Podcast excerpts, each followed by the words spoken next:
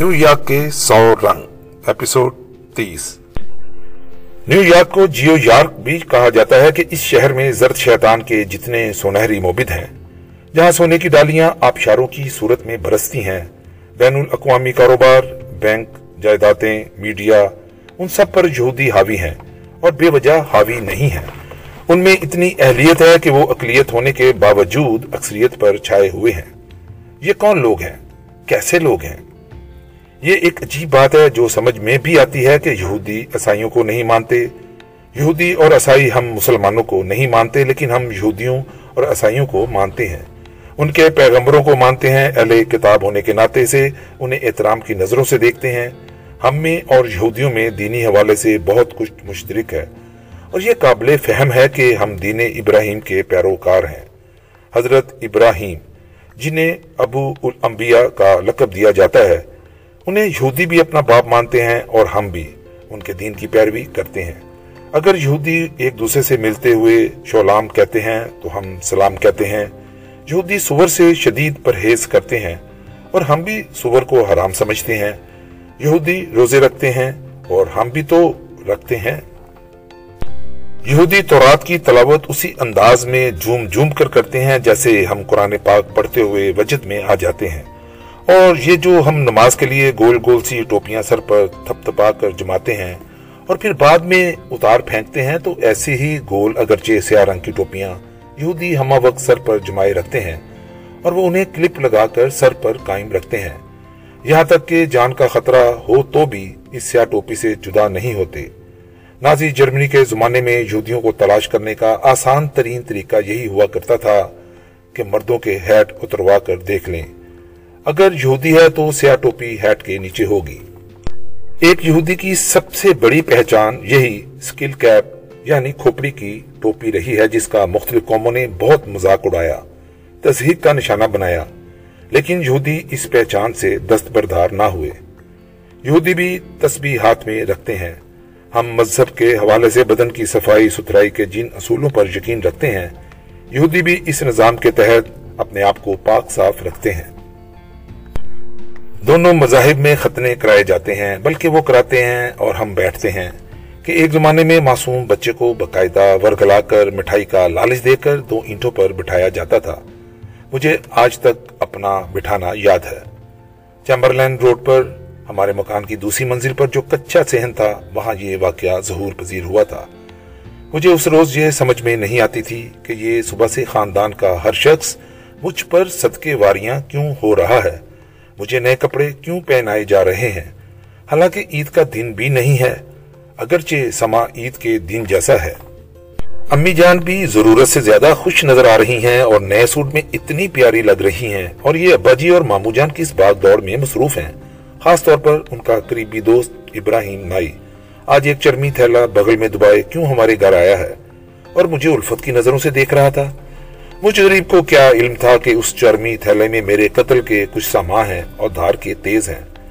تو مجھے بہلا، پھسلا کر دوسری منزل پر واقع کچے سہن میں پہلے سے آراستہ دو انٹوں پر بٹھا دیا گیا۔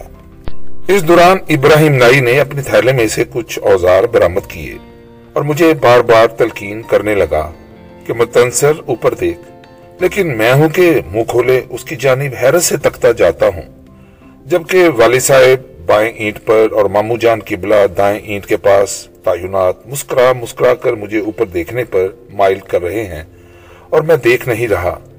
میں ابراہیم نائی کے ہاتھ میں پکڑے ہوئے اسرے کو شک کی نظروں سے دیکھ رہا ہوں۔ تب وہ تاریخی حربہ استعمال ہوا جو ان زمانوں میں ہر بچے پر استعمال ہوتا تھا اور کارگر ثابت ہوتا تھا۔ یعنی ابراہیم نائی نے یک دم کہا، بس انصر اوپر دیکھو، چیل گدے کو اٹھائے لیے جا رہی ہے۔ اب آپ ہی انصاف کیجیے کہ اس سے بڑھ کر محیر العقول ایک دو تین برس کے بچے کے لیے اور کیا بات ہو سکتی ہے کہ اوپر آسمان پر ایک چیل، ایک سالم گدے کو اٹھائے لیے جا رہی ہے۔ چنانچہ میں نے بے اختیار اوپر دیکھا۔ اب جو میں نے اوپر دیکھا تو ان چند ساتوں کے اوپر دیکھنے کے دوران ابراہیم نائی نے نیچے سے میرا کام تمام کر دیا۔ میں وہ نہ رہا جو تھا اور آج بھی وہی ہوں اللہ کے فضل سے۔ کام تمام کے ساتھ۔ یہودیوں کا بھی کام تمام ہوتا ہے۔ یہودی صرف اور صرف زبی کھاتے ہیں۔ جانور کو اس طور پر ذبح کرتے ہیں۔ جیسے ہم کرتے ہیں یا جیسے وہ کرتے ہیں، ویسے ہی ہم کرتے ہیں۔ البتہ وہ اس کو کوشر کا نام دیتے ہیں۔ کوشر گوشت کو بہت سے علماء اکرام نے مسلمانوں کے لیے جائز قرار دیا ہے۔ اور اس سے مغرب اور امریکہ میں مقیم مسلمانوں کے لیے خوراک میں آسانیاں پیدا ہو گئی ہیں۔ امریکہ میں نہ صرف گوشت کوشر ہوتا ہے، بلکہ بیشتر خوردنوش کی اشیاء، یہاں تک کہ چاکلیٹ بھی کوشر ہوتا ہے۔ اگرچہ ان کوشر خوراکوں کی قیمت قدرے زیادہ ہوتی ہے، کیونکہ ان کی صفائی ستھرائی میں کچھ شک نہیں ہوتا، چنانچہ عام امریکی بھی کوشر خوراکوں کو ترجیح دیتے ہیں۔ کسی بھی خوراک کو یا خوراک کے برانڈ کو کوشر قرار دینے کا فیصلہ یہودی علماء کی ایک کمیٹی کرتی ہے۔ اور یہ فیصلہ ایک طویل مدت کی تحقیق اور چھان پٹک کے بعد کیا جاتا ہے کہ کیا یہ خوراک حفظان صحت کے اصولوں پر پوری اترتی ہے؟ اس کی تیاری میں مکمل صفائی ستھرائی برتی گئی ہے اور سب سے اہم یہ کہ اس میں کسی طور پر سور کے گوشت، شوربے یا چربی کا استعمال تو نہیں کیا گیا، یہاں تک کہ ٹوتھ پیسٹ کو بھی اس معیار پر پرکھا جاتا ہے۔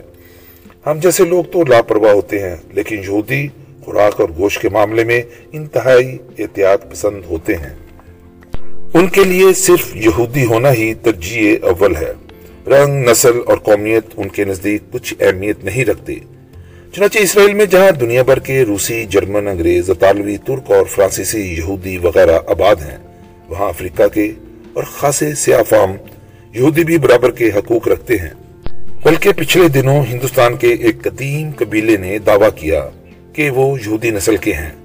چنانچہ متعدد جید یہودی علماء وہاں تحقیق کے لیے گئے اور برس برس جاتے رہے کہ کیا یہ لوگ واقعی یہودی ہیں؟ شاید یہودیوں کے جمشدہ قبیلے کے افراد ہیں جو ہندوستان میں جا آباد ہوئے یا صرف اسرائیل کی شہریت حاصل کرنے کے لیے یہ دعوے کر رہے ہیں۔ تو فیصلہ ان کے حق میں ہوا کہ ان کی بیشتر عبادات اور رسوم یہودیوں سے ملتی جلتی تھیں اور اسرائیل کے دروازے ان پر کھول دیے گئے۔ ہم بھی تو یہی دعوے کرتے ہیں کہ اسلام میں رنگ و نسل کی کچھ قید نہیں، اگرچہ ہم تو سخت قید میں ہیں، بلکہ قید با مشقت میں ہیں۔ رنگ اور نسل تو کیا ذات پات، قبیلے اور برادری کی قید میں ہیں۔ اور ہاں یہودی ہمیشہ نہایت شرعی لباس پہنتے ہیں۔ یعنی جو اچھے دیندار یہودی ہوتے ہیں، ان میں بھی بے دین عناصر پائے جاتے ہیں۔ نیو یارک کے ففتھ ایونیو پر یا ٹائم سکیور میں اگر آپ کچھ حیادار لوگ دیکھتے ہیں تو وہ یہودی ہی ہو سکتے ہیں۔ مرد سیاہ ہیٹ اور سیاہ سوٹ میں، ستھرے لباس میں۔ خواتین پوری آستینوں کے بلاؤز، ٹکھنوں تک آتے سکرٹ میں۔ یہاں تک کہ جو بچے ہیں وہ بھی نہایت دلے دلائے یہودی لڑکیاں جین اور نیکر میں کم ہی ملیں گی۔ ہم بھی شرعی لباس کو اگرچہ مناسب سمجھتے ہیں، پر پہننے سے گوریز کرتے ہیں۔ گویا ہم میں اور یہودیوں میں اتنا کچھ مشترک ہے۔ وہ تقریباً مسلمان ہیں، یا ہم تقریباً یہودی ہیں۔ تصویر کو ان دونوں رخوں سے دیکھا جا سکتا ہے۔ یہودی کو دراصل اپنے عقیدے اور ایمان پر مستحکم رہنے کی تاریخ میں بہت بڑی سزا ملی ہے۔ اس نے کبھی سمجھوتا نہیں کیا، اپنے قبیلے اور عقیدے سے وفادار رہا اور اپنی وفاداریاں تبدیل نہیں کی اس لیے زاندہ درگاہ رہا ہے، ہمیشہ ماتون رہا ہے، ہمیشہ سازشی، غدار اور بے ایمان سمجھا جاتا رہا ہے کہ وہ اپنے ایمان پر قائم رہا ہے۔ ہر قوم اسے اپنے زوال کا سبب ٹھہراتی رہی ہے۔ وہ مصر سے نکالا گیا، بابل اور بیت المقدس سے نکالا گیا۔ روس، جرمن، پولینڈ، یوکرائن اطالیہ تاریخ کے تمام زمانوں میں ہر ملک سے خارج کیا گیا۔ یہاں تک کہ ہم بھی اپنی ہر ناکامی اور شکست کا سبب حنود کے بعد یہود کو ٹھہراتے ہیں۔ تو آخر اس کا سبب کیا ہے؟ کیا واقعی یہودی دنیا کی بدترین سازشی مکار اور غدار قوم ہے؟ شاید ایسا ہی ہے، اور شاید ایسا نہیں بھی ہے۔ یہ منحصر ہے اس بات پر کہ آپ انہیں کس رخ سے پرکھ رہے ہیں۔ کیا یہودیوں کو دراصل اپنے عقیدے پر قائم رہنے اور اپنی روایات کو ترک نہ کرنے کی سزا دی گئی؟ وہ جس ملک میں بھی مقیم ہوتے تھے، سینکڑوں، ہزاروں برسوں سے رہتے چلے آتے تھے، لیکن وہ کبھی اس ملک کے باسی نہ بنتے تھے۔ وہ اپنی شناخت ایک یہودی کے طور پر کرواتے تھے۔ ایک انگریز، جرمن یا روسی کے طور پر نہیں۔ اسی لیے مقامی آبادی انہیں شک کی نظر سے دیکھتی تھی۔ وہ کسی بھی قوم کے لیے قابل قبول نہ تھے۔ ان پر بے پناہ ظلم ہوئے اور بے شک ہوئے۔ اس میں کچھ شک نہیں۔ ان میں ایک در پردہ تکبر یا فخر تو تھا اور اب بھی ہے کہ صرف ہم ہی خدا کے چنے ہوئے پسندیدہ قبیلے کے فرد ہیں۔ یہ عیسائی اور مسلمان وغیرہ تو بہت بات کی باتیں ہیں۔ انہوں نے ہم سے خوشہ چینی کر کے الگ مذہب بنا لیے۔ ہم جیسا اور کوئی نہیں۔ اسی لیے ان کی وفاداریوں پر ہمیشہ شک کیا گیا۔ یہ احساس برتری اور دوسروں کو حقیر سمجھنا بھی ان پر ڈائے جانے والے مظالم کا ایک سبب تھا۔ عیسائیوں کی نسبت ہم مسلمان ہمیشہ یہودیوں کے نزدیک رہے ہیں، صرف دینی اقدار کے حوالے سے ہی نہیں، بلکہ تاریخی اعتبار سے بھی۔ رسول اللہ نے جب اہل مدینہ کو ایک ملت قرار دیا تو اس میں یہودی بھی شامل تھے۔ ہماری ایک ماں حضرت صفیہ یہودی النسل تھیں ایک بار انہوں نے رسول اللہ سے شکایت کی کہ دیکھیں عائشہ کہتی ہیں کہ میں تو ابو بکر صدیق کی بیٹی ہوں، اور حفظہ فخر سے کہتی ہیں کہ میں عمر فروق کی بیٹی ہوں، اور تم ایک یہودی کی بیٹی ہو۔ اس پر رسول اکرم صلی اللہ علیہ وآلہ وسلم ازہد محفوظ ہوئے اور ان سے کہا، اے صفیہ، تم ان سے کہو کہ میرا باپ موسا ایک پیغمبر اور میرا ایک چچا ہارون تھا، وہ بھی پیغمبر تھا۔ اور میرا خامد محمد صلی اللہ علیہ وسلم، وہ بھی ایک پیغمبر ہیں۔ تو آؤ، مقابلہ کر لو۔ مسلمانوں اور یہودیوں کی مشترکہ وراثت کا سب سے بڑا ثبوت اندلس تھا۔ میں سمجھتا ہوں کہ اگر اندلس میں یہودی مسلمانوں کے حلیف اور دوست نہ ہوتے، تو وہ شاید سات سو برس تک اندلس کے مختلف حصوں پر حکمرانی نہ کر سکتے۔ یہاں تک کہ غرناتا کے بیشتر وزراء اعظم یہودی تھے۔ کہا جاتا ہے کہ قصر الحمرہ کی تعمیر میں بھی یہودی ماہرین تعمیر کا بڑا حصہ ہے۔ اور اس کو بنیاد بنا کر ایک جرمن یہودی محقق نے دعویٰ کیا تھا کہ یہ قصر یہودیوں کا تعمیر کردہ ہے۔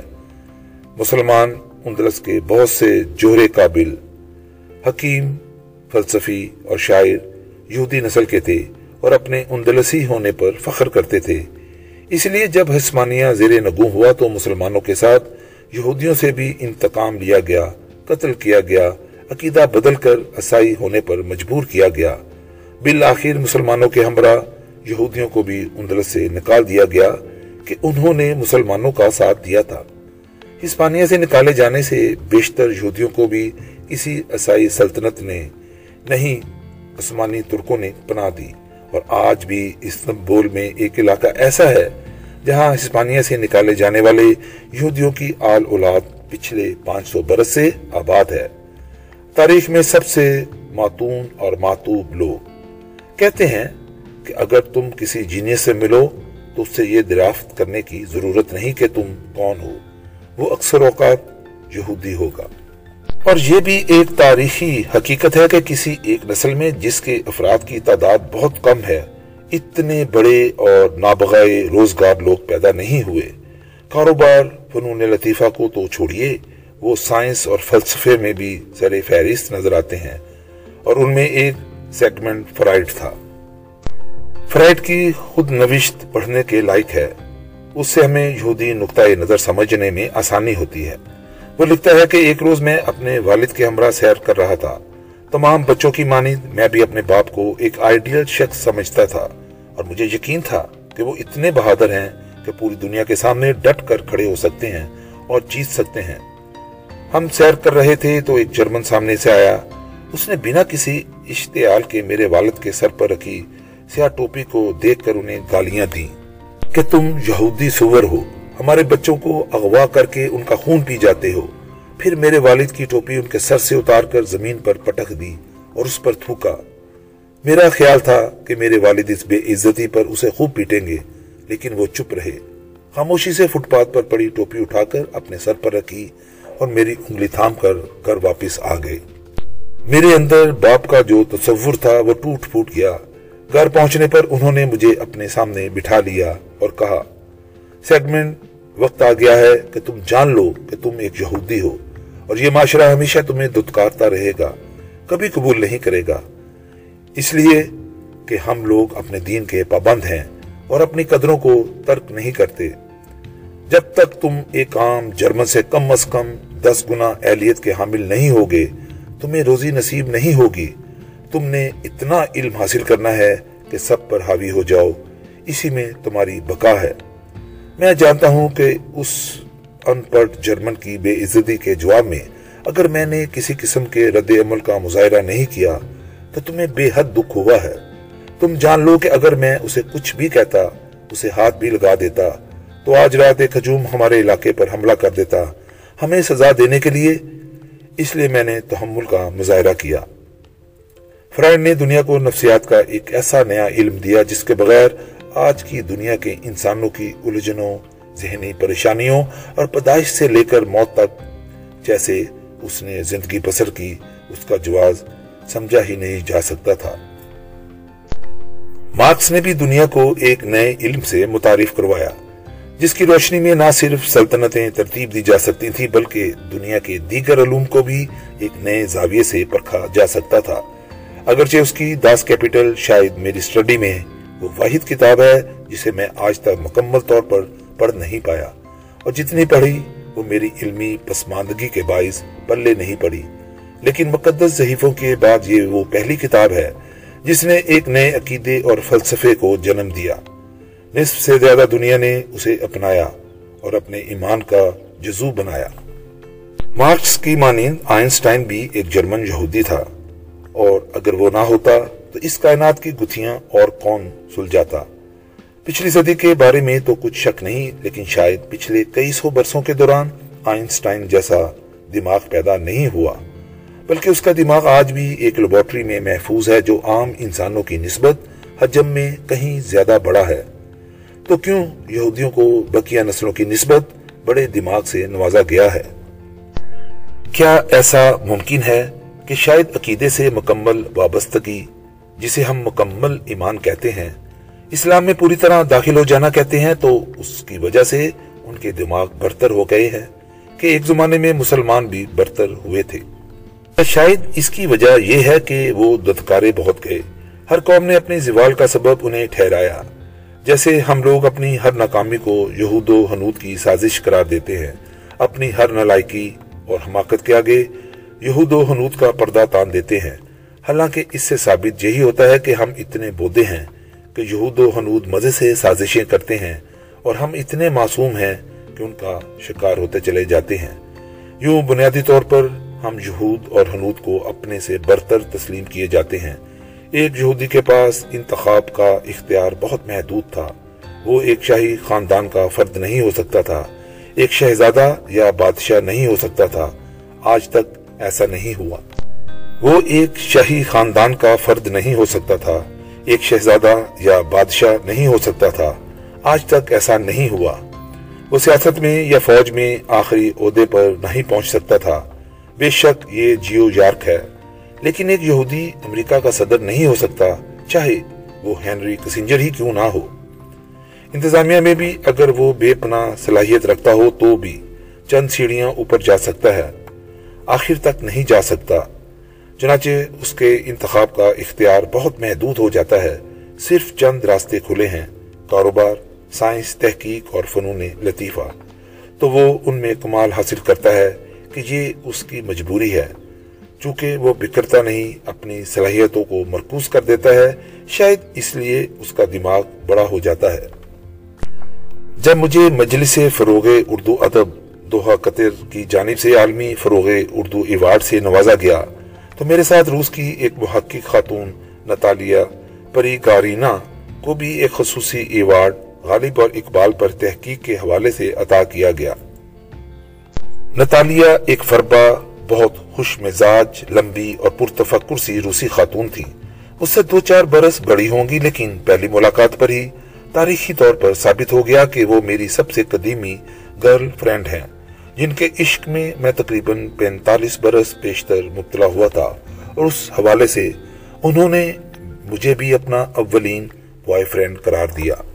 اس شام دوہا کی رتیلی اور مسیب الرحمان کی یکتا میزبانی کی شام میں، جبکہ میری اہلیہ بھی کھانے کی میز پر موجود تھی میں نے تذکرہ کیا کہ انیس سو اٹھاون میں میں ماسکو میں جو یوتھ فیسٹیول منعقد ہوا تھا، میں نے اس میں ایک برطانوی مندوب کی حیثیت سے شرکت کی تھی اور دنیا کے سب سے بڑے لینن سٹیڈیم میں کچھ دیر کے لیے پاکستانی پرچم تھام کر چلا تھا، جبکہ نکیتا خرشوف مکویان بلگانن مجھ پر نظر کرم کرتے سلامی لے رہے تھے۔ نتالیہ نے یکدم چونک کر کہا تارر صاحب، آپ وہاں تھے انیس سو اٹھاون میں، لینن اسٹیڈیم میں، جب یوتھ فیسٹیول کا افتتاح ہو رہا تھا۔ میں تھا، میں بھی تھی۔ نتالیہ کے چہرے پر جتنے برس لکھے تھے، وہ سارے کے سارے معدوم ہو گئے۔ وہ کسی اور جہاں میں چلی گئی۔ کیا آپ کو یاد ہے کہ اسٹیڈیم کے درمیان میں دنیا بھر سے آئے ہوئے نوجوانوں کے اعزاز میں کچھ نوجوان لڑکیاں جمناسٹک کا مظاہرہ کر رہی تھیں؟ ہاں مجھے بہت یاد ہے اور وہ سب کی سب کیسی پرکشش اور پرتناسب تھیں، ایسی کہ بس دل میں اترتی تھیں۔ تارر صاحب، میں ان میں سے ایک تھی۔ وہ اٹھی اور میری بیگم کی موجودگی میں ایک ہمدم دریں کی مانی مجھ سے تقریباً لپٹ گئی اور آپ بھی وہاں موجود تھے۔ ہاں میں تھا، میں نے ہنستے ہوئے کہا۔ تو آپ نے ان لڑکیوں کو پسند کیا جو اسٹیڈیم کے درمیان میں، ورزش کے لباس میں جمناسٹک کا مظاہرہ کر رہی تھی تو میں بھی ان میں سے ایک تھی۔ گویا آپ نے مجھے بھی پسند کیا تھا۔ تو پھر آپ میرے اولین بوائے فرینڈ ہیں اور میں آپ کی گرل فرینڈ۔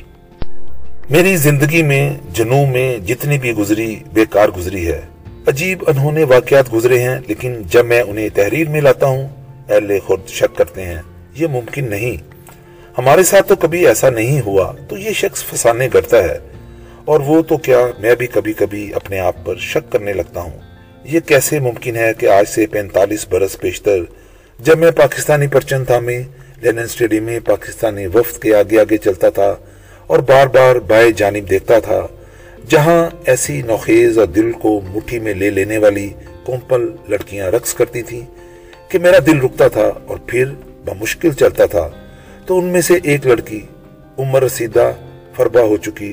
اتنے برسوں بعد قطر کے سہرا کے کناروں پر پاکستانی ریستوران شیزان کی ایک میز پر میرے سامنے آ بیٹھی ہے اور ہر کسی کو کہہ رہی ہے کہ میں اس کی گرل فرینڈ ہوں۔